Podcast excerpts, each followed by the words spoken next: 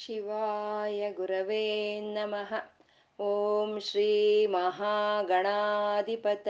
ನಮಃ ಓಂ ಶ್ರೀ ಲಲಿತಾಂಬಿಕಾಯೈ ನಮಃ ವಾಗರ್ತಾವಿವ ಸಂಪೃತ್ತೌ ವಾಗರ್ತ ಪ್ರತಿಪತ್ತಯೇ ಜಗತಃ ಪಿತರೌ ವಂದೇ ಪಾರ್ವತಿ ಪರಮೇಶ್ವರೌ ಗುರುಬ್ರಹ್ಮ ಗುರುರ್ವಿಷ್ಣು ಗುರುದೇವೋ ಮಹೇಶ್ವರಃ ಗುರುರ್ ಸಾಕ್ಷಾತ್ ಪರಬ್ರಹ್ಮ ತಸ್ಮೈ ಶ್ರೀ ಗುರವೇ ನಮಃ ಗುರವೇ ಸರ್ವಲೋಕಾನಾಂ ಭಿಷಜೇ ಭವರೋಗಿಣಾಂ ನಿಧಯೇ ಸರ್ವವಿದ್ಯಾನಾಂ ದಕ್ಷಿಣಾಮೂರ್ತಯೇ ನಮಃ ज्ञानानन्दमयं देवं निर्मलस्फटिकाकृतिम् आधारं सर्वविद्यानां हयग्रीवमुपास्महे श्रुतिस्मृतिपुराणानाम् आलयं करुणालयं नमामि भगवत्पादशङ्करं लोकशङ्करम् अज्ञानां जाह्नवीतीर्थं विद्यातीर्थं विवेकिनां सर्वेषां सुखदं तीर्थं भारतीतीर्थमाश्रये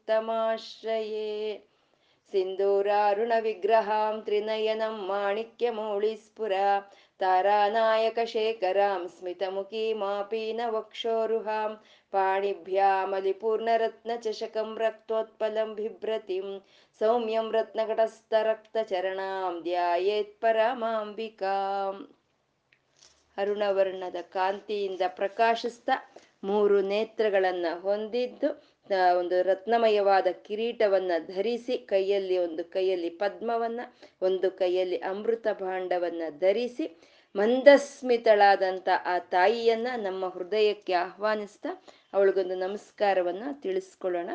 ವಶಿನ್ಯಾದಿ ವಾಗ್ದೇವತೆಯರು ಮೊಟ್ಟ ಮೊದಲು ಬಾರಿ ಲಲಿತಾ ಸಹಸ್ರನಾಮವನ್ನ ಮಣಿದ್ವೀಪದಲ್ಲಿ ಪಾರಾಯಣ ಮಾಡ್ತಾರೆ. ಅದನ್ನ ಹೈಗ್ರೀವ್ರು ಅಗಸ್ತ್ರಿಗೆ ಹೇಳ್ತಾರೆ. ಅಗಸ್ತ್ರಿಂದ ನಮ್ಮೆಲ್ಲರಿಗೂ ಬಂದು ಸೇರ್ತಾ ಇದೆ. ಅಮ್ಮ ಶ್ರೀಮಾತ, ಶ್ರೀ ಮಹಾರಾಜ್ನಿ ಶ್ರೀಮತ್ ಸಿಂಹಾಸನೇಶ್ವರಿ ಸೃಷ್ಟಿ, ಸ್ಥಿತಿ, ಲಯ ಕಾರಣಿಯಾದ ಅಮ್ಮನವರು ಚಿದಗ್ನಿ ಕುಂಡದಲ್ಲಿ ಬಂಡಾಸುರನ ಸಂಹಾರಕ್ಕಾಗಿ ಎದ್ದು ಬರ್ತಾರೆ. ಆಗ ಬಂದಂತ ಅಮ್ಮನವರ ನಾಮ, ರೂಪ, ಲೀಲ, ತತ್ವ, ಮಂತ್ರ, ವೈಭವಗಳಿಂದ ವರ್ಣಿಸ್ತಾ ಇದ್ದಾರೆ ವಶಿನ್ಯಾದಿ ವಾಗ್ದೇವತೆಯರು. ಅಮ್ಮನವರ ಒಂದು ಸ್ಥೂಲ ಶರೀರವನ್ನ ವರ್ಣನೆ ಮಾಡಿದ್ರು. ಅದ್ ಸ್ಥೂಲ ಶರೀರವನ್ನ ನಾವು ಹೃದಯದಲ್ಲಿ ಧ್ಯಾನಿಸುವಂತಹದ್ದು. ಇನ್ನು ಅದನ್ನ ಮಂತ್ರ ಶರೀರವನ್ನ ವರ್ಣನೆ ಮಾಡಿದ್ರು. ಆ ಮಂತ್ರವನ್ನ ಜಪಿಸೋ ಅಂತದ್ದು ಅದನ್ನ ನಾವು ಅನುಭವಕ್ಕೆ ತಂದ್ಕೊಳ್ಳೋ ಅಂತದನ್ನೇ ಕುಂಡಲಿನಿ ಉಪಾಸನೆ ಅಂತ ಹೇಳಿದ್ರು. ಅಂದ್ರೆ ಆ ತಾಯಿಯನ್ನ ಹೃದಯದಲ್ಲಿ ಧ್ಯಾನಿಸ್ತಾ, ಆ ಮಂತ್ರವನ್ನ ಜಪಿಸ್ತಾ ಅದನ್ನ ನಾವು ಅನುಭವ ಪಡ್ಕೊಳ್ಳೋ ಅಂತದನ್ನೇ ಉಪಾಸನಾ ಬ್ರಹ್ಮ ಅಂತ ಹೇಳ್ತೀವಿ. ಉಪಾಸನೆ ಮಾಡೋ ಅಂತದ್ದು ಅಂತ. ಮತ್ತೆ ಉಪಾಸನಾ ಬ್ರಹ್ಮ ಜ್ಞೇಯ ಬ್ರಹ್ಮ. ಜ್ಞೇಯ ಬ್ರಹ್ಮ ಅಂದ್ರೆ ಅಲ್ಲಿ ಯಾವುದು ಉಪಾಸನೆ ಇರೋದಿಲ್ಲ. ಜ್ಞಾನ ವಿಚಾರಣದ ಮೂಲಕ ಪರಬ್ರಹ್ಮ ಅಂದ್ರೆ ಏನು ಅಂತ ನಾವು ಅರಿವು ಅರ್ಥಕೊಳ್ಳೋ ಅಂತದನ್ನೇ ಜ್ಞೇಯ ಬ್ರಹ್ಮ ಅಂತ ಹೇಳ್ತೀವಿ. ನೆ ಸದ್ಗುಣಾಕಾರ ನಿರ್ಗುಣಾಕಾರ ಅಂತ ಹೇಳ್ತೀವಿ. ಆ ಸದ್ಗುಣಾಕಾರವಾಗಿ ಆ ಪರಬ್ರಹ್ಮಳನ್ನ ಉಪಾಸನೆ ಮಾಡಿದಾಗ ನಮ್ಗೆ ಅವಳು ನಿರ್ಗುಣಾಕಾರವಾಗಿ ನಮ್ಗೆ ಅರ್ಥ ಆಗ್ತಾಳೆ. ಆ ತಾಯಿ ಒಂದು ಆಕಾರ ಇಲ್ಲ, ಯಾರ ಮೇಲೂ ಆಧಾರ ಪಟ್ಟಿಲ್ಲ, ಅವಳಿಗೆ ಯಾವುದು ಗುಣಗಳು ಇಲ್ಲ, ಯಾವುದು ಒಂದು ಲೇಪನೆ ಆಗಿಲ್ಲ ಅಂತ ಅವಳು ಯಥಾಸ್ಥಿತಿ ಆ ನಿಜವಾದ ಸ್ಥಿತಿ ಏನು ಅನ್ನೋದು ನಮ್ಗೆ ಅರಿವಿಗೆ ಬರುತ್ತೆ. ಆ ರೀತಿ ಆ ನಿಜವಾದ ಸ್ಥಿತಿ, ಆ ತಾಯಿಯ ಸ್ಥಿತಿ ನಮ್ಗೆ ಅರಿವಿಗೆ ಬಂದಾಗ ನಮ್ಮಲ್ಲಿ ಇರೋ ಅಂತ ಹದಿನೇಳು ದೋಷಗಳು ನಮ್ಮಿಂದ ಹೊರಟೋಗುತ್ತವೆ. ಹದಿನೇಳು ದೋಷಗಳು ನಮ್ಮಿಂದ ಹೊರಟೋಗುವಂಥದ್ದು. ಅಂದ್ರೆ ಹದಿನೇಳೇ ದೋಷಗಳ ನಮ್ಮಲ್ಲಿ ಇರೋದು ಅಂತ ಅಂದ್ರೆ ಈ ಹದಿನೇಳು ದೋಷಗಳೇ ನಮ್ಗೆ ಒಂದು ಇರೋವಂಥ ಎಲ್ಲಾ ದೋಷಗಳಿಗೂ ಮೂಲ ಕಾರಣವಾಗಿ ಇರೋವಂಥದ್ದು ಈ ದೋಷಗಳು ನಮ್ಮಲ್ಲಿ ಎಷ್ಟೊತ್ತು ತುಂಬಿಕೊಂಡಿರುತ್ತೋ ಅಷ್ಟೊತ್ತು ನಾವು ಅಂದ್ರೆ ಏನು ಅಂತ ನಮ್ಗೆ ಅರ್ಥ ಆಗೋದಿಲ್ಲ. ನಮ್ಮ ಆತ್ಮ ಸಾಕ್ಷಾತ್ಕಾರ ಅನ್ನೋದು ನಮ್ಗೆ ಆಗೋದಿಲ್ಲ. ಯಾವಾಗ ನಮ್ಗೆ ಈ ಗುಣಗಳು ನಮ್ಮಲ್ಲಿ ಇದೆಯೋ ಅಂತ ತಿಳಿಯುತ್ತೋ, ಅವಾಗ ಆ ತಾಯಿಯನ್ನ ಆಶ್ರಯಿಸ್ಕೊಂಡಾಗ ಈ ಗುಣಗಳನ್ನ ಒಂದೊಂದೇ ನಾವು ಕಳಚ್ಕೊಂಡು ಪರಿಶುಭ್ರರಾಗ್ತೀವಿ, ಪರಿಶುದ್ಧರಾಗ್ತೀವಿ ಅಂತ. ಅದು ನೀರಾಗ ಅಮ್ಮನವರಲ್ಲಿ ಯಾವುದ್ರ ಮೇಲೆ ಅತಿಯಾದಂತ ಒಂದು ರಾಗ ಇಲ್ಲ. ಅವಳು ಭಕ್ತಳಲ್ಲಿ, ಆ ಭಕ್ತರಲ್ಲಿ ಆ ರಾಗವನ್ನ ಬಿಡಿಸ್ತಾಳೆ. ಆ ರಾಗ ಅನ್ನೋ ಒಂದು ಪಾಶದಿಂದ ಮುಕ್ತಿಯನ್ನು ಕೊಡ್ತಾಳೆ ಅವಳು ಅಂತ. ಮದ ಮದ ಇಲ್ಲ, ಯಾವುದು ಎಲ್ಲವೂ ತಂದೆ ಆಗಿದ್ರು ಇದು ನಂದು ಅನ್ನೋ ಒಂದು ಮದ ಅವಳಲ್ಲಿ ಇಲ್ಲ. ನಿಶ್ಚಿಂತೆ, ಯಾವುದು ಚಿಂತೆ ಇಲ್ಲ. ಅಹಂಕಾರ ಇಲ್ಲ. ಮತ್ತೆ ಮಮತ್, ಮಮ ಅಂತಂದ್ರೆ ನಾನು ನಾನು ಅನ್ನೋ ಒಂದು ಅಹಂಕಾರ ಅಲ್ಲಿ ಇಲ್ಲ ಅಂತ ನಿಷ್ಪಾಪ, ಪಾಪನಾಶಿನಿ ಅಂತಂದ್ರೆ ಅವಳಲ್ಲಿ ಯಾವುದೇ ವಿಧವಾದ ಪಾಪ ಅಂತ ಇಲ್ಲ. ಅನಘ ಅಂತ ಹೇಳ್ಕೊಳ್ತೀವಿ ನಾವು. ಅಘ ಅಂತಂದ್ರೆ ಪಾಪ, ದೋಷ ಅಂತ. ಅನಘ ಅಂದ್ರೆ ಪಾಪ ಇಲ್ದಲೇ ಇರೋವಂಥದ್ದು ದೋಷ ಇಲ್ದಲೇ ಇರೋವಂಥದ್ದು ಹಾಗೆ ಪಾಪ ರಹಿತಳು ಆ ತಾಯಿ. ಆ ತಾಯಿಯನ್ನ ಯಾರು ಆಶ್ರಯಿಸ್ಕೊಳ್ತಾರೋ ಅವರಲ್ಲಿ ಆ ಪಾಪ ಅನ್ನೋದು ನಾಶವಾಗಿ ಹೋಗುತ್ತೆ ಅಂತ ಪಾಪ ನಿಷ್ಪಾಪ, ಪಾಪನಾಶಿನಿ ಅಂತ ಹೇಳಿದ್ರು. ಈ ಪಾಪ ಅಂತಂದ್ರೆ ಇನ್ನೇನೋ ದೊಡ್ಡದಾಗಿ ಏನೋ ಒಂದು ಹತ್ಯೆ ಮಾಡೋ ಅಂಥದ್ದು ಅಥವಾ ಏನೋ ಕಳ್ತನ ಮಾಡಿದ್ರೇನೆ ಪಾಪ ಬರುತ್ತೆ ಅಂತ ಅಲ್ಲ. ಪಾಪ ಅಂದ್ರೆ ಇಷ್ಟೇ. ಏನು ನೀನು ಮಾಡಬೇಡ ಅಂತ ಹೇಳಿತ್ತೋ ನಮ್ಗೆ ಶಾಸ್ತ್ರಗಳು ಅದನ್ನ ಮಾಡ್ದಲೇ ಇರೋದು. ಏನು ಮಾಡು ಅಂತ ಹೇಳುತ್ತೋ ಅದನ್ನ ಮಾಡೋ ಅಂಥದ್ದೇ ಅದು ಪಾಪರಹಿತ. ಅದೇ ಯಾವುದು ಮಾಡಬೇಡ ಅಂತಂದ್ರೆ ಅದನ್ನ ಮಾಡ್ತಾ ಮಾಡು ಅಂತ ಹೇಳಿರೋದನ್ನ ಬಿಟ್ಟೋ, ಬಿಡೋ ಅಂಥದ್ದನ್ನೇ ಪಾಪ ಅಂತ ಹೇಳ್ತೀವಿ. ಅಂದ್ರೆ ವೇದ ವಿರುದ್ಧವಾಗಿ ನಡ್ಕೊಳ್ಳೋದು, ಶಾಸ್ತ್ರ ವಿರುದ್ಧವಾಗಿ ನಡ್ಕೊಳ್ಳೋದು. ನಾವು ಯಾವಾಗ ವೇದ ವಿರುದ್ಧವಾಗಿ, ಶಾಸ್ತ್ರ ವಿರುದ್ಧವಾಗಿ ನಾವು ನಡ್ಕೊಳ್ತೀವೋ ಅವಾಗ ನಮಗೆ ದುಃಖ ಆಗುತ್ತೆ. ಯಾವುದು ಮಾಡಬಾರ್ದು ಕೆಲಸ ಮಾಡಿದಾಗ ನಮ್ಗೆ ದುಃಖ ಆಗುತ್ತೆ. ನಾವು ಯಾವಾಗಿದ್ರು ಆ ದುಃಖದಿಂದ ನಾವು ಒಂದು ಇದನ್ನ ಪಡ್ಕೊಳ್ಳೋ, ಮುಕ್ತಿ ಪಡ್ಕೊಳ್ಳೋದಕ್ಕೆ ನೋಡ್ತೀವಿ ಹೊರತು ಆ ದುಃಖ ಯಾವ್ದ್ರಿಂದ ಬರ್ತಾ ಇದೆ? ಪಾಪದಿಂದ ಬರ್ತಾ ಇದೆ. ಆ ಪಾಪವನ್ನು ತೊಳೆದು ಹಾಕುವಂತ ಲಲಿತೇನೆ ಪಾಪನಾಶಿನಿ ಅಂತ ಹೇಳಿದ್ರು. ಅಂದ್ರೆ ನಮ್ಗೆ ಪಾಪ ಹೋದ್ರೇನೆ ದುಃಖ ಹೋಗುತ್ತೆ. ಈ ದುಃಖ ಕಳ್ಚ್ಕೊಳಕ್ ನಾವು ಏನ್ ಕೆಲ್ಸಗಳು ಮಾಡಿದ್ರು, ಅದರಿಂದ ದುಃಖ ಅನ್ನೋದು ಹೋಗೋದಿಲ್ಲ. ಆ ರೀತಿ ಆ ಪಾಪಗಳನ್ನೆಲ್ಲ ನಮ್ಮಿಂದ ದೂರ ಮಾಡೋ ಅಂತ ತಾಯಿ, ಅವಳು ನಿಷ್ಪಾಪ ಪಾಪನಾಶ ಪಾಪನ ನಿಷ್ಪಾಪ, ಪಾಪನಾಶಿನಿ ಅಂತ ಅಂತ ಹೇಳಿದ್ರು. ಪಾಪ ಅಂದ್ರೆ ಪಾಪಕ್ಕೆ ಒಂದು ಮೂರು ದ್ವಾರಗಳು ಇದೆಯಂತೆ. ಅದನ್ನೇ ಭಗವದ್ಗೀತೆಯಲ್ಲಿ ಕೃಷ್ಣ ಪರಮಾತ್ಮ ಹೇಳಿರುವಂತದ್ದು ತ್ರಿವಿಧಂ ನರಕಸ್ಯೇದಂ ದ್ವಾರಂ ನಾಶನಮಾತ್ಮನಃ, ಕಾಮ ಕ್ರೋಧಸ್ತತಾ ಲೋಭ ಅಂತ.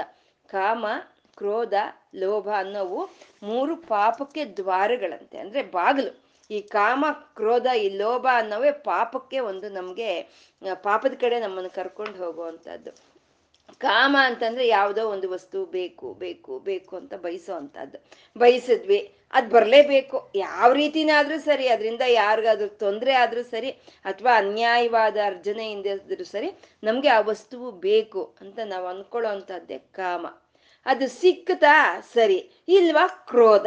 ಕ್ರೋಧ. ಸಿಟ್ಟು ಸಿಟ್ಟು ಸಿಟ್ಟು. ಯಾವಾಗ ನಮಗೆ ಬೇಕಾಗಿರೋ ಸಿಕ್ಲಿಲ್ವಾ? ಆವಾಗ ಕ್ರೋಧ.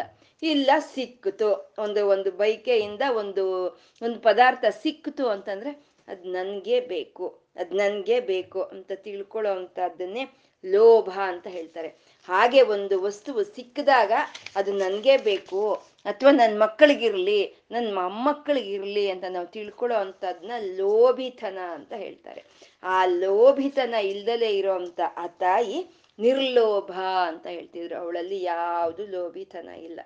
ಈ ಪ್ರಕೃತಿ ಎಲ್ಲ ಕೆಲಸ ಮಾಡ್ತಾ ಇರೋವಂಥದ್ದು ಗಮನಿಸಿದ್ರೆ ನಾವು ಈ ಸ ಪರಿಪೂರ್ಣವಾಗಿ ಕೆಲಸ ಮಾಡ್ತಾ ಇದೆ. ಈ ಪಂಚಭೂತಗಳಿಂದ ಹಿಡಿದು ಎಲ್ಲ ಶಕ್ತಿಗಳು ಪರಿಪೂರ್ಣವಾಗಿ ಕೆಲಸ ಮಾಡ್ತಾ ಇವೆ.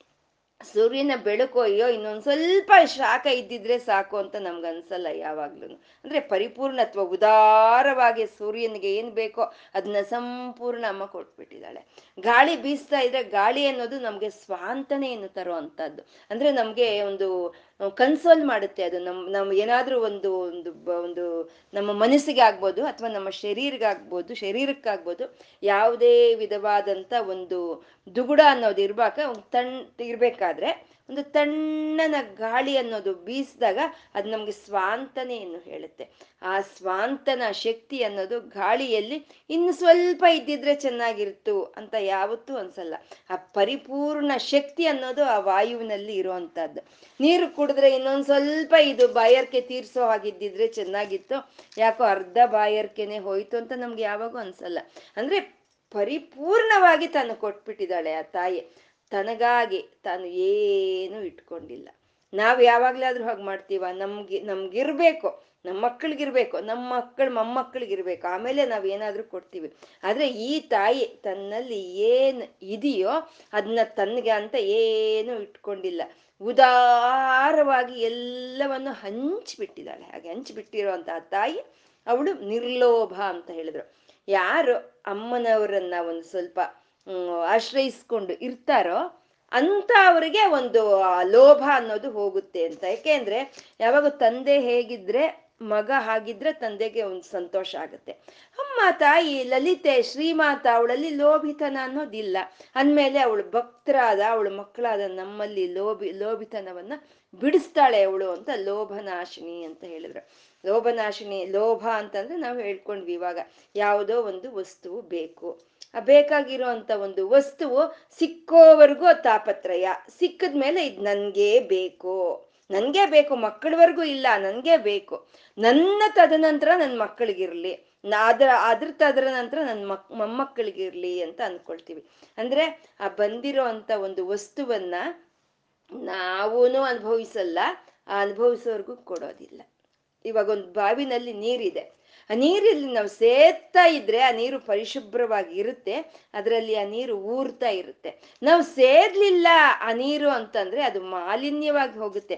ಹಾಗಂತ ಏನ ಬಾವಿ ತುಂಬಿ ತುಡುಕಾಡೋದಿಲ್ಲ ನೀರಿನಿಂದ, ಅದಷ್ಟೇ ಇರುತ್ತೆ, ಮಾಲಿನ್ಯವಾಗಿ ಹೋಗುತ್ತೆ. ಹಾಗೆ ನಮ್ಮಲ್ಲಿ ಏನೇ ಒಂದು ವಸ್ತುವು, ಏನೇ ಒಂದು ಪದಾರ್ಥಗಳು ಇದ್ರೆ ಅದು ನಮ್ಮವರೆಗೂ ಇರಲಿ ಅಂತ ಅನ್ಕೊಳ್ಳೋದ್ರಲ್ಲಿ ಒಂದು ಧರ್ಮ ಇರುತ್ತೆ.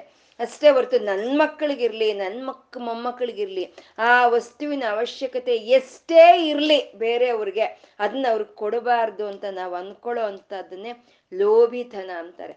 ಇದೇ ಮಾನವತ್ವ ಇಲ್ದಲೇ ಇರೋ ಅಂಥದ್ದು.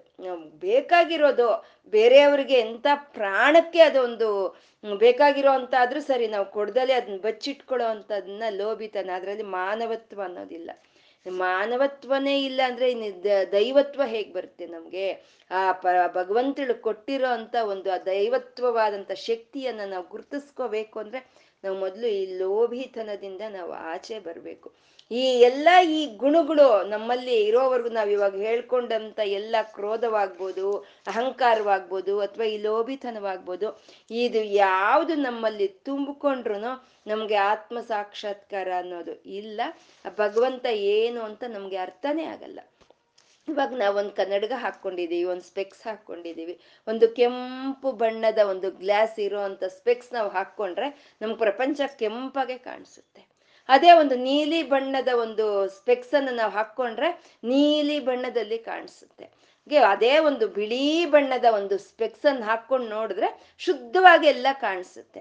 ಹಾಗೆ ನಾವು ಇವಾಗ ಶುದ್ಧ ಮನಸ್ಸಿನಿಂದ ಈ ಎಲ್ಲಾ ಒಂದು ಗುಣಗಳನ್ನು ನಾವು ಬಿಟ್ರೆ ಆವಾಗ ಮಾತ್ರನೇ ನಮಗೆ ಆತ್ಮ ಸಾಕ್ಷಾತ್ಕಾರ ಅನ್ನೋದು ಆಗೋದಕ್ಕೆ ಸಾಧ್ಯವಾಗುತ್ತೆ. ಹಾಗೆ ಎಲ್ಲ ಈ ಗುಣಗಳು ಹೋಗ್ಬೇಕು, ಇದು ಈ ಲೋಭ ಅನ್ನೋದು, ಈ ಲೋಭಿತನ ಅನ್ನೋದು ನಮ್ಮಿಂದ ಬಿಡುಗಡೆ ಆದ್ರೇನೆ ನಮಗೆ ಒಂದು ಮುಂದಿನ ಮಾರ್ಗಕ್ಕೆ ಸಾಧ್ಯವಾಗುತ್ತೆ. ನಮ್ಮಲ್ಲಿರೋ ಅಂತ ಒಂದು ದೈವತ್ವವನ್ನ, ಆ ತಾಯಿ ಆ ಪರಮಾತ್ಮ ನಮಗೆ ಏನು ಕೊಟ್ಟಿದಾನೋ ಅದನ್ನ ನಾವು ಗುರುತಿಸ್ಕೊಳ್ಳೋದಕ್ಕೆ ಸಾಧ್ಯವಾಗುತ್ತೆ. ಪುರಂದರದಾಸರು ಪೂರ್ವಾಶ್ರಮದಲ್ಲಿ ಶ್ರೀನಿವಾಸ್ ನಾಯಕ್ ಅಂತ ಅವ್ರ ಹೆಸರು. ಅವರು ವ್ಯಾಪಾರಸ್ಥರು. ಅವರು ಹೇಗಿದ್ದವರು ಅಂತಂದ್ರೆ ಎಂಜಲ್ ಕೈಯಲ್ಲಿ ಕಾಗೆನ್ ಸಹಿತ ಅವರು ಇದು ಮಾಡ್ತಾ ಇರ್ಲಿಲ್ಲ ಅಂತ. ಯಾಕೆಂದ್ರೆ ಅವು ಕೈಗೆ ಅಂಟ್ಕೊಂಡಿರೋ ಅಗಳಲ್ಲಿ ಬಿದ್ದು ಬಿಡುತ್ತೆ ಅಂತ. ಅಷ್ಟು ಲೋಭಿತನ ಇತ್ತಂತೆ, ಅಷ್ಟು ಲೋಭಿತನ ಇತ್ತಂತೆ. ಒಂದು ದಿನ ಅವರು, ಅವ್ರ ವ್ಯಾಪಾರಸ್ಥರು ಅಲ್ವಾ, ಅವ್ರ ಅಂಗಡಿಗೆ ಹೋಗಿರ್ತಾರೆ. ಆವಾಗ ಯಾರೋ ಒಬ್ಬ ಬ್ರಾಹ್ಮಣ ಬರ್ತಾನೆ. ಬಂದು ಉಪನಯನ ಮಾಡ್ತಾ ಇದ್ದೀನಿ, ಧರ್ಮ ಕಾರ್ಯ ಮಾಡ್ತಾ ಇದ್ದೀನಿ. ನಿಮ್ಗೆ ಸಾಧ್ಯವಾದಷ್ಟು ಒಂದು ಸಹಾಯ ಮಾಡಿ ಅಂತ ಪುರಂದ, ಆ ಶ್ರೀನಿವಾಸ್ ನಾಯಕನ ಹೆಂಡತಿಯನ್ನ ಕೇಳಿದ್ರೆ, ಆಕೆ ಏನ್ ಮಾಡ್ತಾಳೆ ಇವ್ರೇನ್ ದುಡ್ಡು, ಕಾಸು ಏನು ಕೊಡಲ್ಲ ಅಲ್ವಾ? ಅವ್ರ ಕೈಗೆಲ್ಲಿ ಕೊಡ್ತಾರೆ, ಲೋಭಿ, ಪರಮ ಲೋಭಿ. ಕೈಯಲ್ಲಿರುವಂತ ಉಂಗುರವನ್ನ ತೆಗೆದು ಆ ಬ್ರಾಹ್ಮಣನ್ಗೆ ಹಾಕಿ ಕಳಿಸ್ತಾಳೆ. ತಗೊಂಡು ಹೋಗಪ್ಪ, ನಿನ್ ಕೆಲಸ ಏನಿದೆಯೋ ನೀನು ನೋಡು ಅಂತ ಹೇಳಿ. ಈ ಬ್ರಾಹ್ಮಣ ಏನ್ ಮಾಡ್ತಾನೆ, ಆ ಉಂಗುರವನ್ನು ತಗೊಂಡೋಗಿ ಆ ಶ್ರೀನಿವಾಸ್ ನಾಯಕ್ ಅಂಗಡಿಗೆ ಹೋಗ್ತಾನೆ. ಅಲ್ಲಿ ಮಾರೋದಕ್ಕೆ ಹೋಗ್ತಾನೆ. ಹೋಗಿದ್ರೆ ನೋಡ್ದಾನೆ, ಇದು ನನ್ನ ಹೆಂಡತಿಯ ಉಂಗುರ ಇದು ಅಂತ. ಇಲ್ಲಿ ಎಲ್ಲಿ ಬಂತು ಅಂದ್ರೆ, ಈಗ ಒಬ್ಬ ಪುಣ್ಯಾತ್ಮಳು ಕೊಟ್ಲು ಅಂತ ಅವ್ನು ನಿಜಾನೇ ಹೇಳ್ತಾನೆ. ಸರಿ ಏನ್ ಮಾಡ್ತಾನೆ, ಅವನು ಪೆಟ್ಟಿಗೆ ತೆಗೆದ್ಬಿಟ್ಟು ಅಲ್ಲಿ ಹಾಕ್ಬಿಟ್ಟು ಆ ಉಂಗುರವನ್ನ ಬೀಗ ಹಾಕೊಂಡು ಮನೆಗೆ ಹೋಗ್ತಾನೆ. ಹೋಗಿ ಉಂಗ್ರ ಇಲ್ಲಿ ಕೊಡು ಕೊಡು ಅಂತ ಕೇಳ್ತಾನೆ. ಏನ್ ಹೇಳಿದ್ರು ಕೊಡಲ್ಲ ನಿಂಗೆ ಕೊಡು ಫಸ್ಟ್ ಉಂಗ್ರ, ಕೊಡು ಇಲ್ಲಿ, ಏನ್ ಮಾಡಿದೆ ಅಂತ ಗದ್ದಿಸಿ ಕೇಳ್ತಾನೆ. ಆವಾಗ ಅವಳಿಗೆ ಅರ್ಥ ಆಗೋಗುತ್ತೆ, ಇನ್ನು ಇವಳಿಗೆ, ಇವನಿಗೆ ನಿಜ ತಿಳಿದೋಗ್ಬಿಟ್ಟಿದೆ. ಮುಂಚೆನೇ ಪರಮ ಲೋಭಿ ಇವನು ಇವಾಗ ನನ್ನ, ನಿನ್ನ ಒಂದು ಪ್ರಾಣ ತೆಗೆದು ಬಿಡ್ತಾನೆ ಅಂತ ಅನ್ಕೊಂಡು ಆಕೆ ಏನ್ ಮಾಡ್ತಾಳೆ, ತಾನೇ ಸತ್ತೋಗೋದು ವಾಸಿ, ಆತ್ಮಹತ್ಯೆ ಮಾಡ್ಕೊಂಡು ಅಂತ ಒಂದು ವಿಷ ಸೇರಿಸಿರೋ ಅಂತ ಒಂದು ಹಾಲನ್ನ ಹಿಡ್ಕೊಳ್ತಾಳೆ ಹೀಗೆ. ಮುಂದೆನೆ ಹಿಡ್ಕೊಳ್ತಾಳೆ ಬಾ, ಶ್ರೀನಿವಾಸ್ ನಾಯ್ಕ. ಅದು ಹಿಡ್ಕೊಳ್ಳೋ ಅಷ್ಟೊತ್ತಿಗೆ ಆ ಟಕ್ ಅಂತ ಶಬ್ದ ಆಗುತ್ತೆ. ಏನೋ ಶಬ್ದ ಆಯ್ತಲ್ಲ ಅಂತ ಹಾಲೆಲ್ಲ ಬಗ್ಸಿ ನೋಡಿದ್ರೆ ಆ ಉಂಗುರ ಅಲ್ಲಿದೆ. ಅವಾಗ ಆಶ್ಚರ್ಯವಾಗೋಗುತ್ತೆ ಆ ಶ್ರೀನಿವಾಸ್ ನಾಯ್ಕಗೆ. ಅಲ್ಲಿ ಇದ್ದಂತ ಉಂಗ್ರ ಇಲ್ಲಿ ಹೇಗ್ ಬಂತು? ಇದು ಖಂಡಿತ ನಾರಾಯಣನೇನೆ ಇದು ಈ ರೀತಿ ಮಾಡಿ ಭಕ್ತಳಾದಂತ ನನ್ನ ಹೆಂಡತಿಯ ಪ್ರಾಣ ಉಳಿಸಿರೋದು ಅನ್ನೋದು ಮನಸ್ಸಿಗೆ ಯಾವಾಗ ಬರುತ್ತೋ ಅವಾಗ ಸಮಸ್ತವನ್ನು ದಾನ ಮಾಡಿಬಿಡ್ತಾನೆ. ಏನು ಇತ್ತೋ, ಏನು ತನಗಾಗಿ ಏನೂ ಇಟ್ಕೊಳ್ಳಲ್ಲ. ಎಲ್ಲ ಸಮಸ್ತವನ್ನು ದಾನ ಮಾಡ್ಬಿಡ್ತಾನೆ. ಅವಾಗ ಯಾವಾಗ ಅವನಲ್ಲಿ ಆ ಲೋಭಿತನ ಅನ್ನೋದು ಹೊರಟೋಯ್ತೋ, ಅವಾಗ ಅವನಲ್ಲಿ ಇರೋಂಥ ದೈವತ್ವ ಅನ್ನೋದು ಅವನಿಗೆ ಅನುಭವಕ್ಕೆ ಬರುತ್ತೆ. ಅನುಭವಕ್ಕೆ ಬಂದು ಅವನು ಆ ಪುರಂದರನಿಗೆ ದಾಸನಾಗಿ ಅವನು ಆಗಿದ್ದೆಲ್ಲ ಒಳತೆ ಆಯಿತು ಅಂತ ಹೇಳಿ ಎಲ್ಲವನ್ನು ಬಿಟ್ಬಿಟ್ಟು ಹೊರಟೋಗ್ತಾರೆ. ಇವಾಗ ಈ ಕೇಳಿದ್ರೆ ನಮ್ಗೆ ಅನ್ಸುತ್ತೆ, ಪಾಪ ಪುರಂದರದಾಸರೆಲ್ಲ ಕಳ್ಕೊಂಡ್ರು ಅಂತ ಅನ್ಸುತ್ತೆ. ಅವರೆಲ್ಲ ಕಳ್ಕೊಳ್ಳಿಲ್ಲ. ಪುರಂದರದಾಸರು ಶಾಶ್ವತವಾಗಿ ಉಳಿದಿದ್ದಾರೆ. ಇವಾಗ ಮನೆ, ಮನೆಯಲ್ಲಿ ಮನೆ, ಮನೆಯಲ್ಲಿ ಪುರಂದರ ದಾಸರ ಒಂದು ಕೀರ್ತನೆಗಳು ಅನ್ನೋದು ಆ ರೀತಿ ಪ್ರ, ಪ್ರತಿಬಿಂಬಿಸ್ತಾ ಇರುತ್ತೆ. ಒಂದು ಪ್ರತಿಧ್ವನಿಯನ್ನ ಕೊಡ್ತಾ ಇರುತ್ತೆ. ಆ ಶಾಶ್ವತವಾಗಿ ಅವರ ಸಂಗೀತ ಅನ್ನೋ ಒಂದು ಸಾಮ್ರಾಜ್ಯಕ್ಕೆ ಅವರು ಕೊಡುಗೆಯನ್ನು ಅವ್ರು ಕೊಡೋಕ್ ಸಾಧ್ಯ ಆಯ್ತು. ಯಾವಾಗಾಯ್ತು ಆ ಲೋಭಿತನ ಯಾವಾಗ ಹೊರಟೋಯ್ತೋ ಆವಾಗ ಅವರಲ್ಲಿ ಇರೋ ಅಂತ ಒಂದು ದಿವ್, ದಿವ್ಯತ್ವ ಅನ್ನೋದು ಅವ್ರಿಗೆ ಅನುಭವಕ್ಕೆ ಬಂತು. ಹಾಗೆ ಆ ತಾಯಿಯಲ್ಲಿ ಲೋಭಿತನ ಅನ್ನೋದು ತನ್ನಲ್ಲೂ ಇಲ್ಲ. ತನ್ನನ್ನು ಆಶ್ರಯಿಸ್ಕೊಂಡಿರುವಂಥ ಭಕ್ತರಲ್ಲಿ ಆ ಲೋಭಿತನವನ್ನ ಅಮ್ಮನವ್ರು ತೆಗೆದು ಬಿಡ್ತಾರೆ. ಅಂದ್ರೆ ಎಲ್ಲ ತೆಗೆದು ನೀನು ಬೀದಿಗೆ ಬಿಸಾಕು ಅಂತ ಹೇಳಕ್ಕಾಗಲ್ಲ. ಯಾಕೆಂದ್ರೆ ನಾವು ಸಂಸಾರಸ್ತ್ರ ನಮ್ಮವರೆಗೂ ಸರಿ. ನಮ್ಗೆ ಇವಾಗ ಆಗ್ತಾ ಇದೆಯಾ? ಸರಿ. ಮುಂದಿಂದ ನೋಡ್ಕೊಳ್ಳೋಣ. ಭಗವಂತ ಇದ್ದಾನೆ. ಅನ್ನೋ ಒಂದು ಒಂದು ಒಂದು ಇದನ್ನ ನಾವು ಗಟ್ಟಿಯಾದ ನಂಬಿಕೆಯನ್ನ ಇಟ್ಕೋಬೇಕು. ಅದನ್ನೇ ಹೇಳ್ತಾ ಇದ್ದಾರೆ. ನಿಸ್ಸಂಶಯ ಸಂಶಯಗ್ನಿ ಅಂತ ಹೇಳ್ತಾ ಇದ್ದಾರೆ. ಆ ತಾಯಿಯಲ್ಲಿ ಯಾವುದು ಸಂಶಯ ಅನ್ನೋದು ಇಲ್ಲ. ಸಂಶಯ ಅನ್ನೋದು ಬರೋದು ಬುದ್ಧಿಗೆ. ಬುದ್ಧಿಗೆ ಬರೋದು ಸಂಶಯ ಅನ್ನೋದು. ತಾಯಿ ಮನಸ್ಸಿಗೆ ಬರೋದು, ಮನಸ್ಸು, ಬುದ್ಧಿ ಯಾವಾಗ್ಲೂ ನಿಶ್ಚಯಾತ್ಮಕವಾಗೇ ಇರುತ್ತೆ. ಮನಸ್ಸಿಗೇನೆ ಆ ಸಂಶಯ ಅನ್ನೋದು ಬರೋದು.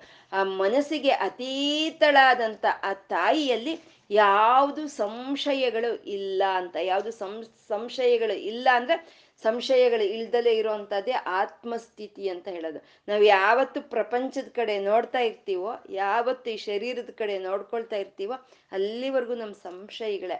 ಈ ಶರೀರದಲ್ಲಿ ಇರೋಂಥ ಆತ್ಮ ಚೈತನ್ಯವನ್ನು ನಾವು ಯಾವಾಗ ಗುರುತಿಸ್ಕೊಳ್ತೀವೋ ಆವಾಗ ನಮ್ಮಲ್ಲಿ ಇರೋಂಥ ಎಲ್ಲ ಸಂಶಯಗಳು ಹೊರಟೋಗುತ್ತೆ ಅಂತ ನಿಸ್ಸಂಶಯ ಸಂಶಯಜ್ಞಿ ನಮ್ಮಲ್ಲಿ ಇರೋಂಥ ಒಂದು ಸಂಶಯಗಳನ್ನ ಆ ತಾಯಿ ತೆಗೆದು ಬಿಡ್ತಾಳೆ ಅಂತ. ಅವಳು ನಂಬಿದೀವಿ ಅಷ್ಟೇ, ಅವಳು ನಂಬಿದೀವಿ. ಅವಳಿದ್ದಾಳೆ ಅವಳಿರೋದು ಅವಳು ಒಬ್ಳೆ ಇದ್ದಾಳೆ ಅಂತ ಅಂದಮೇಲೆ ನಮ್ಮನ್ನಲ್ಲಿ ಅವಳೇ ಕ್ರೀಡಾರ್ಥಂ ಸೃಜಸಿ, ಪ್ರಪಂಚಮಖಿಲಂ. ಅವಳು ಕ್ರೀಡೆಗಾಗಿ ಈ ಪ್ರಪಂಚವನ್ನ ಈಗ ಸೃಷ್ಟಿ ಮಾಡಿದಾಳೆ ಅಂತ ಅಂತ ಅಂದ್ಮೇಲೆ ಕರ್ತವ್ಯಮೇವತ್ವಯ ಅಂತಂದ್ರು ನನ್ನನ್ನು ಕಾಪಾಡೋ ಅಂತ ಕರ್ತವ್ಯ ನಿಂದೆ ತಾಯಿ ಅಂತ ಅವಳ ಮೇಲೆ ನಾವು ಭಾರವನ್ನು ಹಾಕೋ ಅಂಥದ್ದನ್ನೇ ನಿಸ್ಸಂಶಯ ಸ್ಥಿತಿ ಅಂತ ಹೇಳ್ತಾರೆ. ಯಾವುದು ಸಂಶಯ ಅನ್ನೋದು ಇರಬಾರ್ದು ಅಂತ. ಮಹಾತ್ಮ ಗಾಂಧಿಯವರು, ಶ್ರೀರಾಮನ ಭಕ್ತ ಅವರು, ಅವ್ರು ಎಲ್ಲರಿಗೂ ತಿಳಿದಿರೋದು ರಾಮನ ಮಹಾಭಕ್ತನು ಮಹಾತ್ಮ ಗಾಂಧಿ ಅವರು ಅವರು ಅಲಹಾಬಾದ್ನಲ್ಲಿ ಅವರು ಶಬ, ಒಂದು ಆಶ್ರಮ, ಅದು ಯಾವ್ದು ಆಶ್ರಮ ಅದು? ಹ್ಮ್, ಆಶ್ರಮದಲ್ಲಿ ಅವರು ಇರ್ಬೇಕಾದ್ರೆ ಒಂದು ಅವರು ಒಂದು ವ್ಯವಹಾರಗಳನ್ನೆಲ್ಲ ನೋಡ್ಕೊಳ್ಳೋದಕ್ಕೋಸ್ಕರ ಒಬ್ಬ ಮ್ಯಾನೇಜರ್ ಇರ್ತಾನೆ. ಇವರು ಆ ಆಶ್ರಮದಲ್ಲಿ ಇದ್ದುಕೊಂಡು ಇವರು, ಇವರೆಲ್ಲ ಒಂದು ಕಾರ್ಯಗಳನ್ನ ನಡೆಸ್ತಾ ಇರ್ತಾರೆ. ಹಾಗಿರ್ಬೇಕಾದ್ರೆ ಆ ಒಂದು ಒಂದು ದಿನ ಆ ಮ್ಯಾನೇಜರ್ ಬರ್ತಾನೆ, ಬಂದು ಗಾಂಧೀಜಿ ಅವ್ರಿಗೆ ಹೇಳ್ತಾನೆ, ಇನ್ನ ಇವತ್ತು ರಾತ್ರಿಗೆ ಊಟಕ್ಕೆ ಎಷ್ಟು ಬೇಕೋ ಅಷ್ಟಿದೆ. ಆಶ್ರಮ ಅಂದ್ರೆ ಅವ್ರು ಗಾಂಧಿ ಒಬ್ರೇ ಇರ್ಲಿಲ್ಲ. ಅನೇಕ ಜನರು, ವಿದೇಶಿಯರು, ಅನೇಕ ಜನರು ಇದ್ರು ಅಲ್ಲಿ. ಇದ್ದಾಗ ಅವನು ಮ್ಯಾನೇಜರ್ ಹೇಳ್ತಾನೆ, ಇನ್ನು ರಾತ್ರಿಗಷ್ಟೇ ಉಳಿದಿದೆ ಇಲ್ಲ, ಇನ್ ನಾಳೆಗೆ ಇಲ್ಲಿ ಏನು ಇಲ್ಲ ಆಶ್ರಮದಲ್ಲಿ ಅಂತ ಮ್ಯಾನೇಜರು ಗಾಂಧಿ ಅವರಿಗೆ ಹೇಳ್ತಾರೆ. ಹೇಳಿದಾಗ ಅವರು ಅವರು ತುಂಬಾ ಅದ್ರ ಬಗ್ಗೆ ತಲೆ ಕೆಳಿಸ್ಕೊಳ್ಳೋಷ್ಟು ವಿಶ್ರಾಂತಿ ಆಗ್ಲಿ ಅಂತ ಒಂದು ಟೈಮ್ ಆಗ್ಲಿ ಅವ್ರಿಗೆ ಇರೋದಿಲ್ಲ. ಯಾವುದೋ ಪ್ರಮುಖವಾದ ಒಂದು ಕೆಲಸದಲ್ಲಿ ಅವ್ರನ್ನ ಅವ್ರು ತೊಡಗಿಸ್ಕೊಂಡಿರ್ತಾರೆ. ಅವಾಗ ಗಾಂಧಿ ಅವರು ಹೇಳ್ತಾರೆ, ಶ್ರೀರಾಮ ಇದ್ದಾನೆ, ನೋಡ್ಕೊಳ್ತಾನೆ ಅಂತ ಹೇಳ್ತಾರೆ. ಅಷ್ಟೇ ಮಧ್ಯಾಹ್ನ ಇದು ನಡೆದಿರುತ್ತೆ. ಅವ್ರು ಆಮೇಲೆ ಮರ್ತೋದ್ರು. ಮ್ಯಾನೇಜರ್ ಹೀಗೆ ಹೇಳಿದಾನೆ ಅನ್ನೋದನ್ನು ಮರ್ತೋದ್ರು. ನಾಳೆಗೆ ಏನ್ ಪರಿಸ್ಥಿತಿ ಅನ್ನೋದು ಮರ್ತೋದ್ರು. ಸರಿಯಾಗಿ ಏಳು ಗಂಟೆ ಅಷ್ಟೊತ್ತಿಗೆ, ಸಂಜೆ ಏಳು ಗಂಟೆ ಅಷ್ಟೊತ್ತಿಗೆ ಯಾವುದೋ ಒಂದು ಕಾರ್ ಬಂದು ಅವರ ಆಶ್ರಮದ ಮುಂದೆ ನಿಲ್ತು, ನಿಂತ್ಕೊಳ್ತಂತೆ. ಬಂದು ಅದರಿಂದ ಒಬ್ಬ ಸೇಟು ಇಳಿದು ಒಳಕ್ ಬಂದು ನಾನು ಎಷ್ಟೋ ದಿನದಿಂದ ನಿಮ್ಮ ಆಶ್ರಮಕ್ಕಾಗಿ ನಾನು ಒಂದು ಸ್ವಲ್ಪ ಒಂದು ದುಡ್ಡು ಡೊನೇಟ್ ಮಾಡಬೇಕು ಅಂತ ಅನ್ಕೊಳ್ತಿದ್ದೆ. ಆದರೆ ನನಗೆ ಆ ಸಮಯ ಅನ್ನೋದು ನನಗೆ ಒದಗಿ ಬಂದಿರಲಿಲ್ಲ ಅಂತ ಹೇಳ್ಬಿಟ್ಟು ಒಂದು ಸೊಮ್ ಒಂದು ಸ್ವಲ್ಪ ಸುಮಾರಾದಂಥ ಒಂದು ದನವನ್ನು ಅವರು ಕೊಟ್ಬಿಟ್ಟು ಹಂಗೆ ಕಾರ್ ಹತ್ಬಿಟ್ಟು ಹೊರಟೋದ್ರಂತೆ. ಇದನ್ನ ಮಹಾತ್ಮ ಗಾಂಧಿ ಅವರು ಅವರ ಒಂದು ಆಟೋ ಬಯೋಗ್ರಫಿನಲ್ಲಿ ಬರ್ಕೊಂಡಿದ್ದಾರೆ. ಅವರು ಯಾರು ಅನ್ನೋದು ಅವ್ರಿಗೆ ಕೊನೆವರೆಗೂ ತಿಳಿಲಿಲ್ವಂತೆ. ಯಾರೋ ಬಂದ್ರು ಕೊಟ್ರು ಹೊರಟೋದ್ರು. ಅದು ನಿಸ್ಸಂಶಯ ರಾಮನಲ್ಲಿ ಅವ್ರಿಗಿದ್ದಂತ ನಂಬಿಕೆ, ಆ ಭಕ್ತಿ ಅನ್ನೋದು ಅವರಲ್ಲಿ ಆ ಸಂಶಯವನ್ನು ತೆಗೆದು ಬಿಡ್ತು ಅಂತ. ಅಷ್ಟೇ ಅಲ್ಲ, ಅವರು ಸಂಪೂರ್ಣ ನಂಬಿದ್ರು ಅವರು ಶ್ರೀರಾಮನನ್ನ. ಅವರು ಇದು ಮೆಡಿಕಲ್ ಇನ್ಶೂರೆನ್ಸ್ ಮಾಡಿ ಮಾಡಿಸಿರ್ತಾರಂತೆ. ಮೆಡಿಕಲ್ ಇನ್ಶೂರೆನ್ಸ್ ಯಾವಾಗ ಮಾಡಿಸ್ತೀವಿ? ನಮ್ಗೇನಾದ್ರೂ ಅನಾರೋಗ್ಯ ಆದ್ರೆ ಆ ದುಡ್ಡು ನಮ್ಮ ನೆರವಿಗೆ ಬರುತ್ತೆ ಅಂತ ನಾವು ಮಾಡಿಸ್ತೀವಿ. ಅಂದ್ರೆ ಅಲ್ಲಿಗೆ ನಮ್ಗೆ ದೇವ್ರ ಮೇಲೆ ಭಕ್ತಿ ಸ್ವಲ್ಪ, ನಂಬಿಕೆ ಸ್ವಲ್ಪ ಕಮ್ಮಿ ಅಂತಾನೆ ಅಲ್ವಾ ಅರ್ಥ? ನಮ್ಮನ್ನ ನಾವು ಕಾಪಾಡ್ಕೋಬೇಕು ಅಂತ. ಆ ರೀತಿ ಗಾಂಧಿಯವರು ಮಾಡಿರ್ತಾರಂತೆ, ಯಾವುದೋ ಒಂದು ಮೆಡಿಕಲ್ ಇನ್ಶೂರೆನ್ಸ್ ತಗೊಂಡಿರ್ತಾರಂತೆ, ಯೋಚನೆ ಮಾಡ್ತಾರಂತೆ ಅವರು. ನಾನು ಇವಾಗ ಈ ಮೆಡಿಕಲ್ ಇನ್ಶೂರೆನ್ಸ್ ತಗೊಂಡ್ರೆ ಏನ್ ಅರ್ಥ? ರಾಮನ್ ಮೇಲೆ ನನಗೆ ನಂಬಿಕೆ ಇಲ್ಲ ಅಂತ ಅರ್ಥ. ನಾನು ಹಾಗೆ ಮಾಡಬಾರ್ದು. ನನಗೆ ರಾಮನ್ ಮೇಲೆ ಸಂಪೂರ್ಣ ನಂಬಿಕೆ ಇದೆ ಅಂತ ಹೇಳಿ ಅವರ ಇನ್ಶೂರೆನ್ಸ್ ಕ್ಯಾನ್ಸಲ್ ಮಾಡಿಸಿದ್ರಂತೆ ಗಾಂಧಿಯವರು.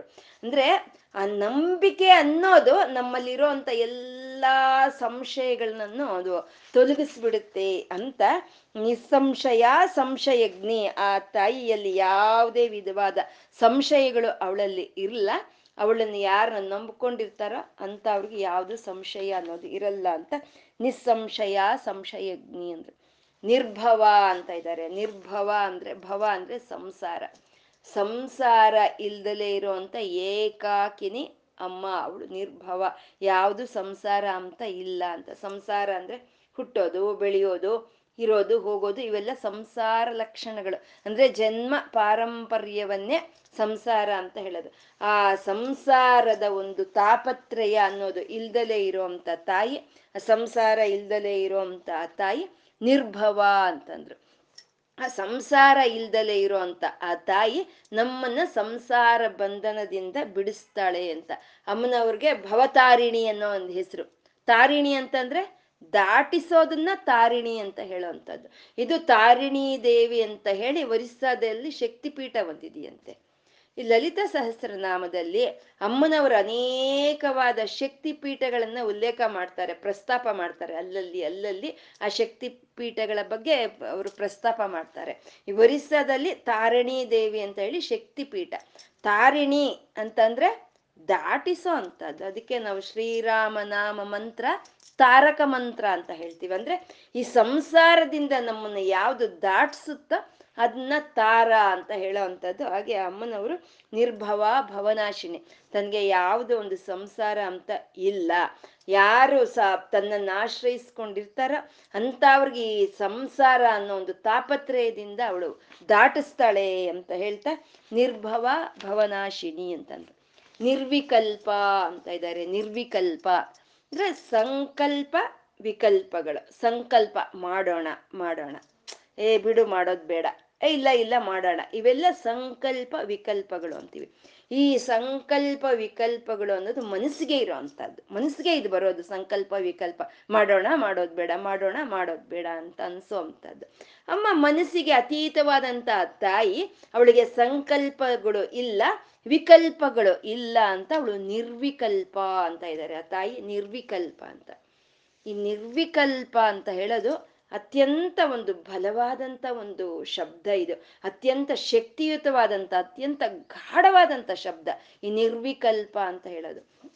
ಈ ಸವಿಕಲ್ಪ, ನಿರ್ವಿಕಲ್ಪ.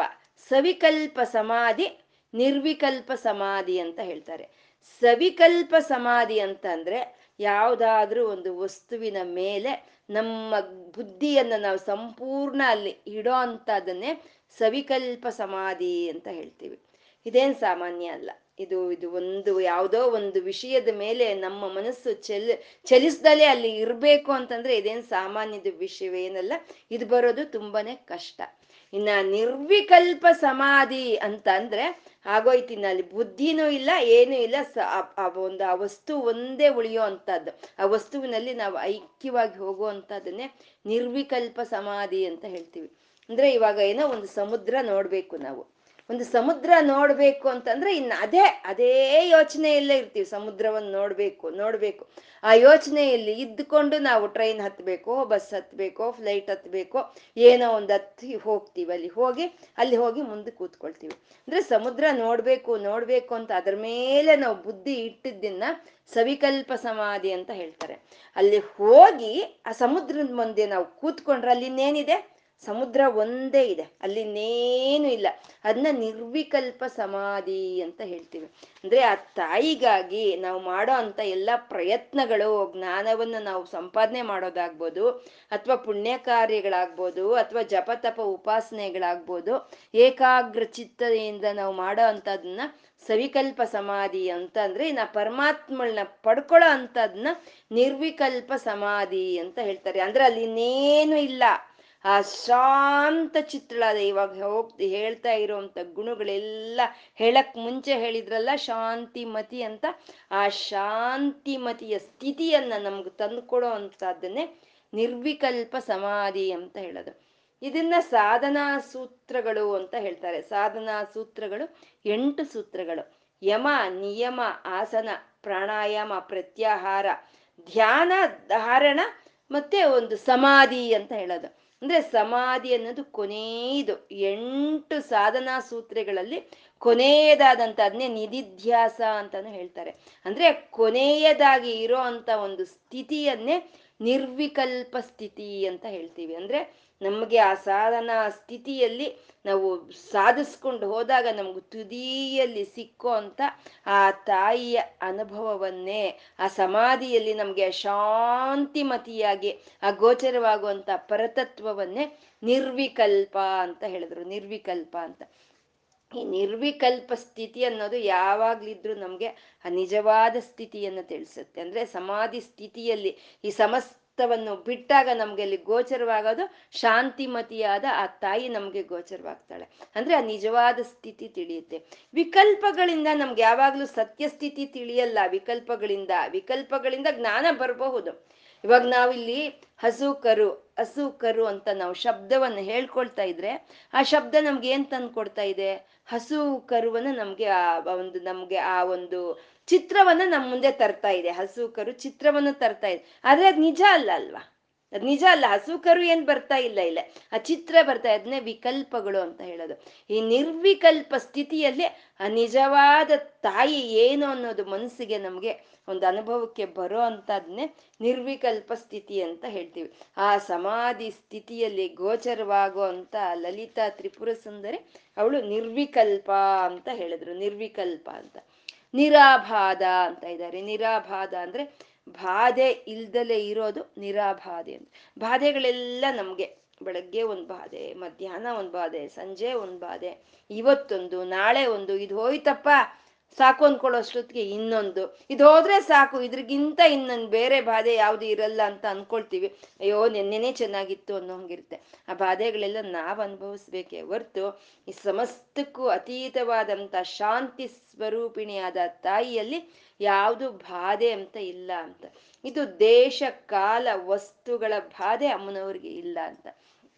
ದೇಶ ಬಾಧೆ ಅಂತಂದ್ರೆ ಇವಾಗ ನಾವೆಲ್ಲ ಭಕ್ತರು. ನಮ್ಗೆ ಬೆಳಗ್ಗೆ ಇದ್ರೆ ನಮ್ಮ ಉಪಾಸನೆ, ನಮ್ಮ ಮಂತ್ರ, ನಮ್ಮ ಜಪ, ನಮ್ಮ ಒಂದು ಪೂಜಾ ಪುನಸ್ಕಾರಗಳು ಇವೆಲ್ಲ ಇರುತ್ತೆ. ಇದೆಲ್ಲ ನಮ್ಮ ಒಂದು ಜೀವನ ಶೈಲಿ ಅಂತ ಹೇಳ್ತೀವಿ.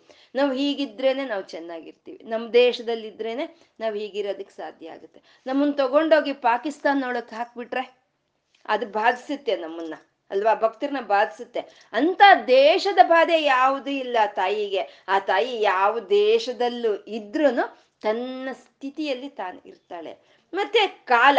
ಯಾವ ಕಾಲವಾದ್ರೂ ನಮ್ಗೆ ಯವನದಲ್ಲಿ ಒಂದು ಬಾಧೆ, ಮತ್ತೆ ಕೌಮಾರದಲ್ಲಿ ಒಂದು ಬಾಧೆ, ಮುದಿತನದಲ್ಲಿ ಒಂದು ಬಾಧೆ ಇರುತ್ತೆ. ಆದ್ರೆ ಆ ತಾಯಿಗೆ ಅಂತ ಕಾಲದ ಬಾಧೆ ಯಾವುದು ಇಲ್ಲ ಅಂತ. ಮತ್ತೆ ವಸ್ತು ಬಾಧೆ ಅಂತಂದ್ರೆ ಎಲ್ಲ ಪ್ರಾಣಿ ಪ್ರಕೃತಿಯಲ್ಲಿ, ಸಮಸ್ತವಾದ ಪ್ರಾಣಿ ಪ್ರಕೃತಿಗಳಲ್ಲಿ ಆ ತಾಯಿ ತುಂಬಿಕೊಂಡಿದ್ದಾಳೆ. ಚೈತನ್ಯ ರೂಪದಲ್ಲಿ ತುಂಬಿಕೊಂಡಿದ್ದಾಳೆ. ನಮ್ಗನ್ಸುತ್ತೆ, ಅಯ್ಯೋ, ಇದು ಇರುವೇನಾ? ಅಯ್ಯೋ, ಇದು ಹಂದಿನಾ? ಅನ್ಕೊಳ್ತೀವಿ ನಾವು. ಕೆಸರಲ್ಲಿ ಇರೋ ಹಂದಿನಾ ಅಂತ ಅನ್ಕೊಳ್ತೀವಿ. ಆ ತಾಯಿಗೆ ಹಾಗೆ ಅನ್ಸಲ್ಲ. ಯಾವ ಶರೀರವಾದ್ರೂ ಸರಿ ಆ ಬಾಧೆ ಅನ್ನೋದು ಅವಳಿಗಿಲ್ಲ. ಅದಕ್ಕೆ ನಾವು, ಅಯ್ಯೋ, ಹಂದಿ ಅಂತೀವಿ. ಅದೇ ಮಹಾ ವರಾಹನ ಅವತಾರವಾಗಿ ಆ ತಾಯಿ ಪ್ರಕಟಗೊಂಡಿದ್ದಂದ್ರೆ, ಯಾವ ಶರೀರವಾದ್ರೂ ಆ ತಾಯಿಗೆ ಬಾಧೆಯನ್ನು ಕೊಡಲ್ಲ ಅಂತ ನಿರ್ಬಾಧ ಅಂತ ನಿರ್ಬೆ ನಿರ್ಬಾಧ ಅಂತಂದ್ರೆ ನಿರ್ಬಾಧ ನಿರ ಅಬಾಧ ಅಂದ್ರೆ ಇದು ಇಲ್ಲ ಅಂತನೋ ಅಥವಾ ಇದು ಆಗಲ್ಲ ಅಂತನೋ ಹೇಳೋದಕ್ಕೆ ಸಾಧ್ಯ ಇಲ್ದಲೇ ಇರೋಂಥ ತತ್ವ, ಪರತತ್ವ ಅದರಲ್ಲಿ ಇಲ್ದಲೇ ಇರೋದು ಯಾವುದು ಇಲ್ಲ. ಅದು ಕೈಲಾಗ್ದಲೇ ಇರೋದು ಯಾವುದು ಇಲ್ಲ ಅಂತ ನಿರ್ಬಾಧ ಅಂತ ಹೇಳ್ತಾ ಭೇದನಾಶಿನಿ ಅಂತ ಇದ್ರು ಅದೇ ನಿರ್ಬಾಧ, ಯಾವುದು ಭೇದ ಇಲ್ಲ ಅಂತ ಅಂದ್ರೆ ಆ ದೇಶ, ಈ ದೇಶ, ಆ ಕಾಲ, ಈ ಕಾಲ, ಆ ಪ್ರಾಣಿ, ಈ ಪ್ರಾಣಿ ಅನ್ನೋ ಬಾಧೆ, ಅನ್ನೋ ಭೇದ ಯಾವುದು ಇಲ್ಲ ತಾಯಿಯಲ್ಲಿ. ಆ ಭೇದ ಇಲ್ದಲೇ ಇರೋಂಥ ತಾಯಿಯನ್ನ ಯಾರು ಆಶ್ರಯಿಸ್ಕೊಳ್ತಾರೋ ಅಂತ ಅವ್ರಿಗೆ ಭೇದನಾಶಿನಿ ಆ ಭೇದವನ್ನ ನಾಶ ಮಾಡ್ತಾಳೆ ತಾಯಿ ಅಂತ. ನಮ್ಗೆಲ್ಲವೂ ಭೇದವೇ ನಮ್ಗೆಲ್ಲವೂ ಭೇದವೇ. ಅಯ್ಯೋ, ನಂಗೆ ಬೆಳಗ್ಗೆನೆ ಇಷ್ಟನಪ್ಪ ಅಂತ ಹೇಳ್ತೀವಿ. ಇಲ್ಲ ಅಂದ್ರೆ ಮಧ್ಯಾಹ್ನ ಮಲ್ಕೋಬಹುದು ಮಲ್, ಮಧ್ಯಾಹ್ನ ಇಷ್ಟ ಅಂತ ಹೇಳ್ತೀವಿ. ನಮ್ಗೆಲ್ಲ ಭೇದ ಇದೆ ನಮ್ಮಲ್ಲಿ. ಮತ್ತೆ ಧನವಂತರು ಬಡವರು, ಚೆನ್ನಾಗಿರೋರು, ಚೆನ್ನಾಗಿಲ್ದಲೇ ಇರೋರು, ಅಥವಾ ಒಂದು ವಿದ್ಯಾವಂತರು, ಅವಿದ್ಯಾ, ಎಲ್ಲ ಭೇದಗಳು ನಮ್ಮಲ್ಲಿದೆ. ಆದ್ರೆ ಆ ತಾಯಿಯಲ್ಲಿ ಯಾವುದು ಭೇದ ಅಂತ ಇಲ್ಲ. ಆ ಭೇದ ಇಲ್ದಲೇ ಇರೋಂಥ ತಾಯಿ ನಿರ್ಭೇದ. ನಮ್ಮಲ್ಲಿರುವಂತ ಭೇದಗಳನ್ನು ಸಹಿತ ಅವಳು ನಿರ್ಮೂಲ ಮಾಡ್ತಾಳೆ ಅಂತ ನಿರ್ಭೇದ ಅಂದ್ರು. ಭೇದ ಅನ್ನೋದು ಮೂರು ವಿಧವಾಗಿರುತ್ತೆ, ಮೂರು ವಿಧವಾಗಿ. ವಿಜಾತಿ ಭೇದ, ಸ್ವಜಾತಿ ಭೇದ, ಸ್ವಗತ ಭೇದ ಅಂತ ಹೇಳ್ತಾರೆ. ಸ್ವ, ವಿಜಾತಿ ಭೇದ ಅಂತಂದ್ರೆ ಮನುಷ್ಯರು ನಮಗೂ ಎಮ್ಮೆಗಳಿಗೂ ಇರುವಂತ ವ್ಯತ್ಯಾಸ, ನಮಗೂ ಕುದುರೆಗಳಿಗೂ ಇರುವಂತ ವ್ಯತ್ಯಾಸ. ಅದನ್ನ ವಿಜಾತಿ ಭೇದ ಅಂತ ಹೇಳ್ತಾರೆ. ಸ್ವಜಾತಿ ಭೇದ ಅಂದ್ರೆ ಮತ್ತೆ ಮನುಷ್ಯರು ನಾವು. ಮನುಷ್ಯರಲ್ಲಿ ಹೆಣ್ಣು ಗಣ್ಣು ಅನ್ನೋ ಒಂದು ಭೇದಗಳಿರುತ್ತೆ. ಮತ್ತೆ ಸ್ವಭೇದ ಅಂತ ಅಂದ್ರೆ ಸ್ವಗತ ಭೇದ ಅಂತಂದ್ರೆ ನಮ್ದೇ ಇದು ಶರೀರ. ನಮ್ದೇ ಶರೀರದಲ್ಲೇ ಕೈ, ಕಾಲು, ಮೂಗು, ಮೂತಿ ಅಂತ ಈ ಭೇದಗಳಿರುತ್ತೆ. ಈ ಮೂರು ಭೇದಗಳು ಇಲ್ದಲೇ ಇರುವಂತ ತಾಯಿ ಆ ಭೇದಗಳಿಂದ ನಮ್ಮನ್ನ ತಪ್ಪಿಸ್ತಾಳೆ ಅಂತ ನಿರ್ಭೇದ ಅಂತಂದ್ರು. ನಿರ್ಭೇದ, ಭೇದನಾಶಿನಿ ಅಂತಂದ್ರು. ಭೇದನಾಶಿನಿ ಅಂದ್ರೆ ಒಂದು ಪ್ರಧಾನವಾದಂತ ಅರ್ಥ ಅಂದ್ರೆ ಶಕ್ತಿಗೂ, ಶಕ್ತಿಮಂತನಿಗೂ ಭೇದ ಇಲ್ಲ ಅಂತ ತಿಳ್ಕೊಳ್ಳೋದೇ ನಿರ್ಭೇದ. ಶಕ್ತಿಮಂತನಿಗೂ, ಶಕ್ತಿಗೂ ಭೇದ ಇಲ್ಲ ಅಂತ ತಿಳ್ಕೊಳ್ಳೋದು. ಶಕ್ತಿಮಂತ ಯಾರು? ಶಿವ. ಶಕ್ತಿ ಯಾರು? ಅಮ್ಮ. ಶಿವನಿಗೂ, ಶಕ್ತಿಗೂ ಯಾವುದು ಭೇದ ಇಲ್ಲ ಅಂತ ನಾವು ತಿಳ್ಕೊಳ್ಳೋ ಅಂತದೇ ನಿರ್ಭೇದ ಅಂತ. ಆ ಭೇದ ತಾಯಿಯಲ್ಲಿ ಇಲ್ಲ. ಆ ಭೇದ ಇಲ್ದಲೇ ಇರುವಂತ ತಾಯಿ ನಿರ್ಭೇದ. ನಮ್ಮಲ್ಲಿ ಯಾವುದೇ ವಿಧವಾದಂತ ಒಂದು ಭೇದವನ್ನ ನಾಶ ಮಾಡ್ತಾಳೆ ಅಂತ. ನಿರ್ನಾಶ ಅಂತ ಇದ್ದಾರೆ ಆ ತಾಯಿ ನಿರ್ನಾಶ ಅಂತ. ನಿರ್ನಾಶ ಅಂದ್ರೆ ನಾಶವಾಗಿ ಹೋಗ್ದಲೆ ಶಾಶ್ವತವಾಗಿ ಉಳಿಯುವಂತ ಚೈತನ್ಯವೇ ನಿರ್ನಾಶ ಅಂತ. ಯಾಕೆಂದ್ರೆ ಸತ್ಯಂ ಜ್ಞಾನಂ ಅನಂತಂ ಅಂತ. ಜ್ಞಾನ ಸ್ವರೂಪಿಣಿ ಆದಂತ ತಾಯಿ, ಅವಳು ಅನಂತ, ಅವಳು ಸತ್ಯ. ಸತ್ಯ ಅಂದ್ರೆ ಯಾವಾಗ್ಲೂ ಉಳಿಯೋ ಅಂತದ್ದು ಜ್ಞಾನ ಅಂದ್ರೆ ಜ್ಞಾನ ಸ್ವರೂಪಿಣಿ. ಅನಂತ ಅಂದ್ರೆ ನಿರಂತರವಾಗಿ, ಅಂದ್ರೆ ನಾಶವಿಲ್ದಲೇ ಇರೋಂಥ ತಾಯಿ ನಿರ್ನಾಶ ಅಂತಂದ್ರು. ಆ ನಿರ್ನಾಶ ಆದಂತ ತಾಯಿ, ಅವಳು ಮೃತ್ಯುಮತನಿ ಅಂತ ಇದ್ದಾರೆ. ಮೃತ್ಯುಮತನಿ ಅಂದ್ರೆ ಮೃತ್ಯುವನ್ನ ನಮ್ಮಿಂದ ತೆಗೆದು ಹಾಕ್ತಾಳೆ ಅಂತ. ಆ ನಿರ್ನಾಶವನ್ನು ಹೇಳೋದಕ್ಕೋಸ್ಕರನೇ ಇಲ್ಲಿ ಮೃತ್ಯು ಮಥನಿ ಅಂತ ಹೇಳಿದ್ರು. ಅಂದ್ರೆ ಅಮ್ಮನವ್ರನ್ನ ಯಾರು ಆಶ್ರಯಿಸ್ಕೊಂಡಿರ್ತಾರೋ ಅವ್ರಿಗೆ ಮೃತ್ಯು ಇಲ್ಲನಾ ಅಂತ ಅಂದ್ರೆ ಇವಾಗ ಎಷ್ಟೋ ಜನ ಎಷ್ಟೋ ಮಂತ್ರಗಳನ್ನ ಪಡ್ಕೊಂಡ್ರು, ಎಷ್ಟೋ ಗುರುಗಳಿಂದ ಮಂತ್ರಗಳು ಪಡ್ಕೊಂಡ್ರು. ಅವರೆಲ್ಲ ಇದಾರ ಇಲ್ವಲ್ಲ? ಇವರೆಲ್ಲ ಹೊರಟೋಗಿದಾರಲ್ವಾ? ಅವ್ರು ಇದಾರ ಅಂದ್ರೆ ಅವರೇ ಇದ್ದಾರೆ ಅವರೇ ಅಮ್ಮನವರ ಸನ್ನಿಧಿಯಲ್ಲಿ ಇರ್ತಾರೆ. ಯಾರು ಅಮ್ಮನವ್ರನ್ನ ಆಶ್ರಯಿಸ್ಕೊಂಡು ಇರ್ತಾರೋ ಅವರು ಅಮ್ಮನವರ ಸನ್ನಿಧಿಯಲ್ಲಿ ಇರ್ತಾರೆ. ಅಂತ ಅವ್ರಿಗೆ ಮೃತ್ಯು ಇಲ್ಲ ಅಂತ.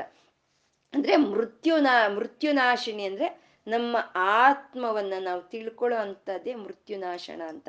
ಯಾಕೆಂದ್ರೆ ನಾವೆಷ್ಟೊತ್ತು ಈ ಶರೀರ ನಾನು ಶರೀರ ನಾನು ಶರೀರ ನಾನು ಅಂತ ನಾವು ಅನ್ಕೊಳ್ತಾ ಇರ್ತೀವೋ ಅಲ್ಲಿವರೆಗೂ ನಮ್ಗೆ ಮೃತ್ಯು ಇರುತ್ತೆ. ಯಾಕೆಂದ್ರೆ ಈ ಶರೀರ ಹೋಗ್ತಾನೆ ಇರುತ್ತೆ. ಹೇಗಿದ್ರು ಈ ಶರೀರ ಇರೋದಲ್ಲ.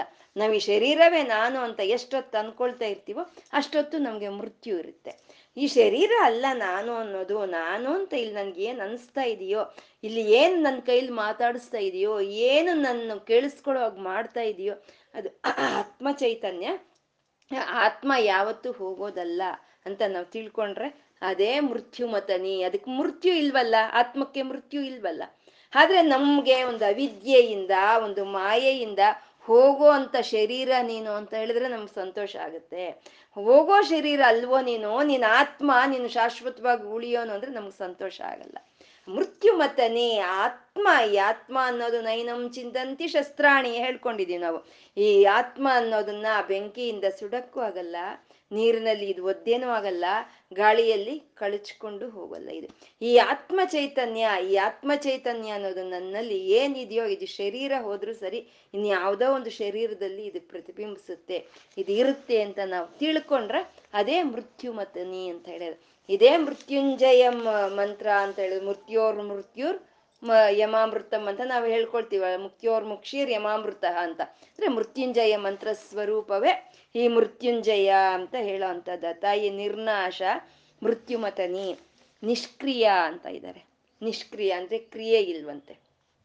ಇಷ್ಟೆಲ್ಲ ಮಾಡ್ತಾ ಇದ್ದಾಳೆ ಶ್ರೀಮಾತ ಶ್ರೀ ಮಹಾರಾಜ್ನಿ ಶ್ರೀಮ ಸಿಂಹಾಸನೇಶ್ವರಿ ಅಂದ್ರು ಸೃಷ್ಟಿ ಮಾಡಿದ್ಲು ಸ್ಥಿತಿ ಮಾಡ್ತಾ ಇದ್ದಾಳೆ. ಲಯ ಕಾರ್ಯಗಳನ್ನು ಮಾಡ್ತಾ ಇದ್ದಾಳೆ. ಇವಾಗ ಕ್ರಿಯೆ ಇಲ್ಲ. ಕ್ರಿಯೆ ಅಂದ್ರೆ ಮಾಡ್ಬೇಕು ಅನ್ನೋದು ಇಲ್ಲ. ನಿಷ್ಕ್ರಿಯ ಅಂತ ಹೇಳ್ತಾ ಇದ್ದಾರೆ.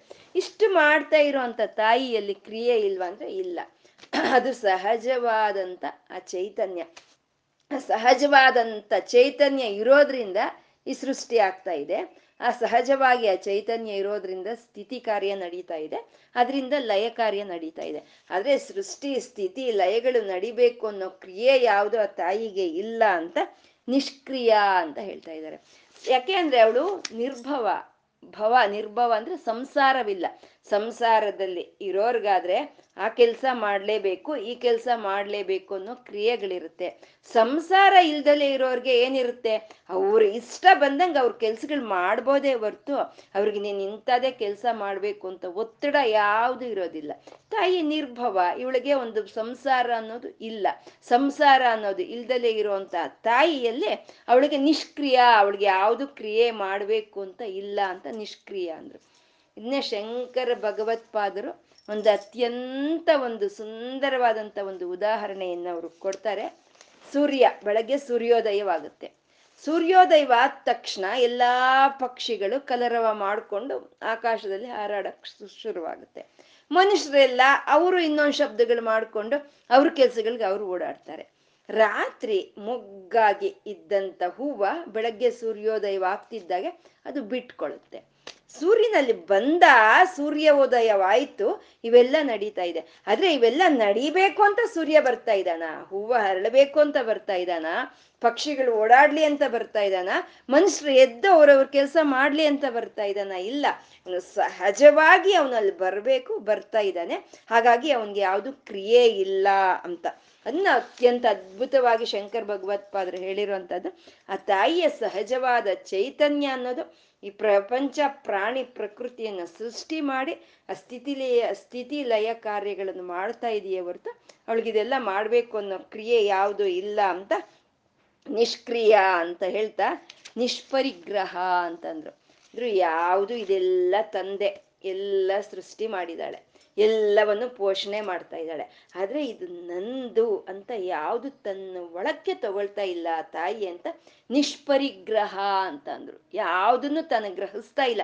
ಇದು ನನಗೆ ಬೇಕು, ಇದು ನನಗೆ ಸೇರಿರೋದು, ಇದು ನಂದು ಅಂತ ಯಾವುದು ಅವಳು ತಗೊಳ್ತಾ ಇಲ್ಲ ಅಂತ ನಿಷ್ಪರಿಗ್ರಹ ಅಂತಂದ್ರು ನಾವು ನಿಷ್ಪರಿಗ್ರಹ ಸ್ಥಿತಿಯಲ್ಲಿ ನಾವು ಇದ್ರೆ ನಮ್ಗೆ ಆತ್ಮ ಚೈತನ್ಯ ಅನ್ನೋದು ನಮ್ಗೆ ತಿಳಿಯುತ್ತೆ.